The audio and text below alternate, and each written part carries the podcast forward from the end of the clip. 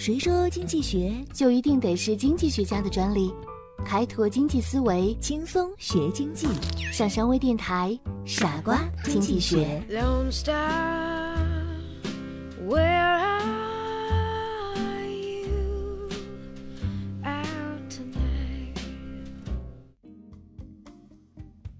欢迎收听今天的傻瓜经济学，我是上山。今天呢，我们一同聊一聊误导你选择的因素——小概率事件。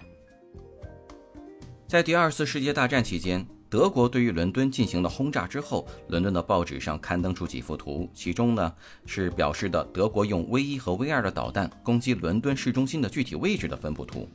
通过图片上对于导弹着陆点的统计，我们可以看到，炸弹大部分都分落在泰晤士河的两岸以及东南部。因此，很多人得出一个结论：轰炸的地点并不是随机的，是经过德国军方精心安排的。伦敦人因此认为德国人能够精准地控制他们导弹的落点。一些伦敦人甚至认为，那些图上空白的区域便是德国间谍的居住地。可是实际上呢，伦敦人错了。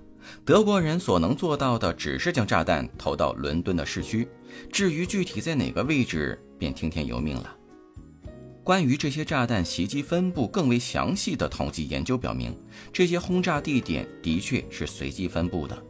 同样的一幅图，它是一个长方形的地图，我们把它从中心点平均分成四份，然后再进行统计，或者说只是为了数一下每一个部分遭到轰炸的次数。我们就能发现它不是随机性的一些证据，但是没有证据能够表明这种测试随机性的方法是正确的。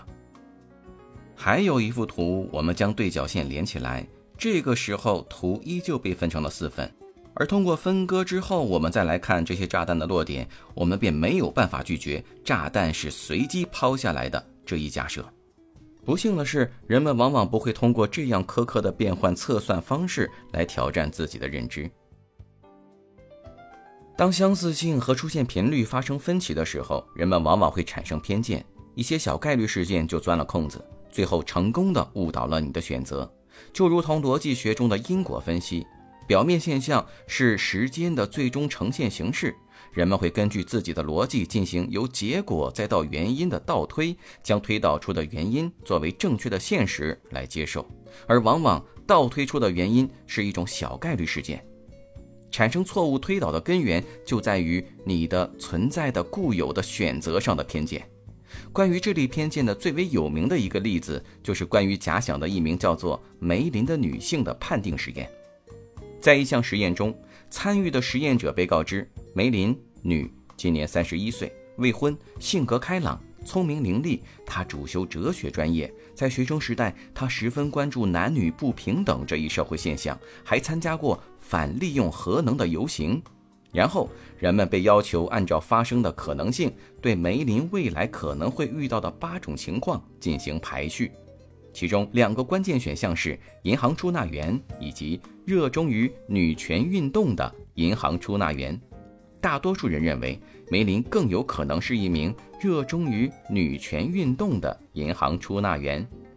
人们的错误判断来自于代表性启发。题目中对梅林的描述似乎更多的是在说梅林是一名银行出纳员，并且他热衷于女权运动，而不是仅仅表明了。他只是一名普通的银行出纳员。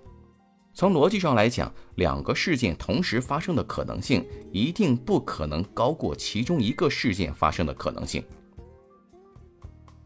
上述实验很明显是犯了一个逻辑上的错误，因此只能说梅林是一名银行出纳员的可能性要高于他是一名热衷于女权运动的银行出纳员的可能性。